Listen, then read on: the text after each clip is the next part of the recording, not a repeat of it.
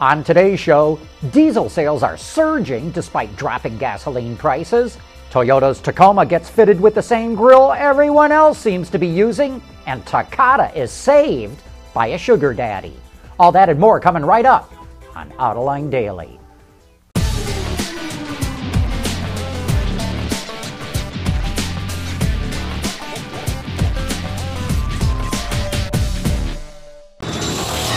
This is Autoline Daily for January 8th, 2015.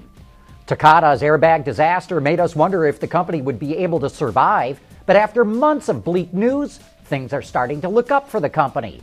Honda, which has a small stake in Takata, said it will help make sure it can continue operations. And yesterday, the chairman of the Sumitomo Mitsui Financial Group said it will bail out Takata if it needs the money. Yesterday, we also told you how sales of electric cars are booming in the U.S. market despite plunging gasoline prices. EVs were up 41% last month. Well, guess what? Diesel sales are also booming despite the fact that diesel fuel is now nearly $2 a gallon, more expensive than gasoline in most parts of the country. Last month, diesel sales were up more than 13%, growing twice as fast as the overall market. Meanwhile, hybrids and plug ins continue to take it on the chin.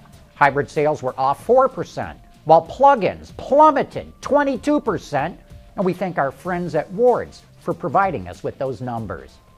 Rolls Royce is considering following Bentley into the SUV market. Well, why not? SUV sales are booming, especially in the US and China. On the other hand, the vehicle itself could end up looking kinda weird if the current design language is carried over to a utility vehicle, like the Bentley EXP9F, which is an awkward looking vehicle. So, what do you think? Could Rolls Royce pull off an SUV? Let us know in the comments section below. Still to come, Toyota copies the front end grille that everyone else is copying.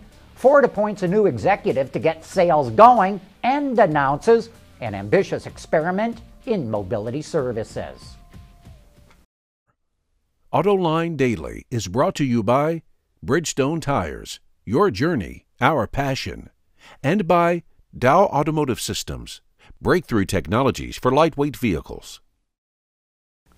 2014 was a great year for car sales, unless your name was Ford Motor Company. Its sales dropped nearly 1%, and it lost a full point of market share. So it comes as no surprise that the executive in charge of sales, John Felice, is retiring. In steps veteran Mark LaNeve, formerly of Volvo and General Motors, who's currently Chief Operating Officer of Ford's global advertising and marketing agency. Mark LaNeve has been a guest on Autoline in the past, and we look forward to having him back again. The long list of vehicles with a trapezoidal grille just got bigger. Toyota's pasting one on the front end of the Tacoma, it just released these pictures ahead of the truck's debut next week in Detroit. While it doesn't look like the cab of the truck changed at all, a new front and rear end are easy to pick out. Up front, there's a new hood, fender arches, headlamps, lower bumper, and the aforementioned grille. While out back, it also gets new fender arches, tail lamps, and tailgate. We'll have to wait till next week to get the rest of the story. Hey, don't forget to join us for Autoline After Hours tonight. Our guest is Bob Hegbloom, who was just appointed CEO of the Ram brand. I think we'll learn a lot more about the little Ram 700 pickup truck that makes its U.S. market debut next week at the Detroit Auto Show. Join me and Gary Vasilash for some of the best insider insights in the business starting live at 6 p.m. Eastern Time at Autoline.tv. Still to come, Ford announces an ambitious experiment in mobility services. And GM teams up with a Silicon Valley startup to improve fuel economy. For the people at Dow, racing is a sport and a science. We enjoy one and learn from the other. But like most competitive people, we like winning at both. This is the human element at work. Dow. Mercedes Benz stole the automotive headlines at the Consumer Electronics Show in Las Vegas this week when it unveiled a concept of a future autonomous car. Dieter Zetsche, the CEO of parent company Daimler, bragged that Mercedes is now the global leader in autonomous vehicles. Well, maybe. Meanwhile, Ford CEO Mark Fields, doing a decent impression of a tech company CEO wearing glasses, jeans, and loafers, announced a mobility plan that's far more comprehensive and ambitious than anything that Daimler announced. Called the Ford Smart Mobility Plan, it involves 25 mobility experiments in markets around the world eight in North America, nine in Europe and Africa, seven in Asia, and one in South America. Some of these experiments have been running for a couple of years, and the company's done a great job of keeping them secret. I did an interview with Mark Fields at CES about this smart mobility plan, and you can get a quick overview of what it's about at our website at autoline.tv.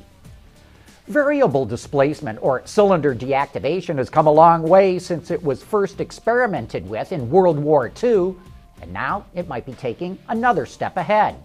General Motors is investing in Tula technology, which makes a system called Skipfire, or as I've been calling it, intelligent cylinder deactivation.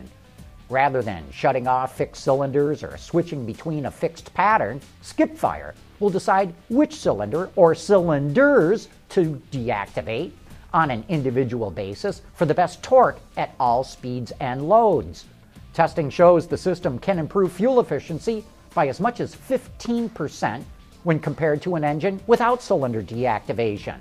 But there's no word yet on when or which vehicles GM might roll this technology out with. Anyway, that wraps up today's report. Thanks for watching. We'll see you tomorrow.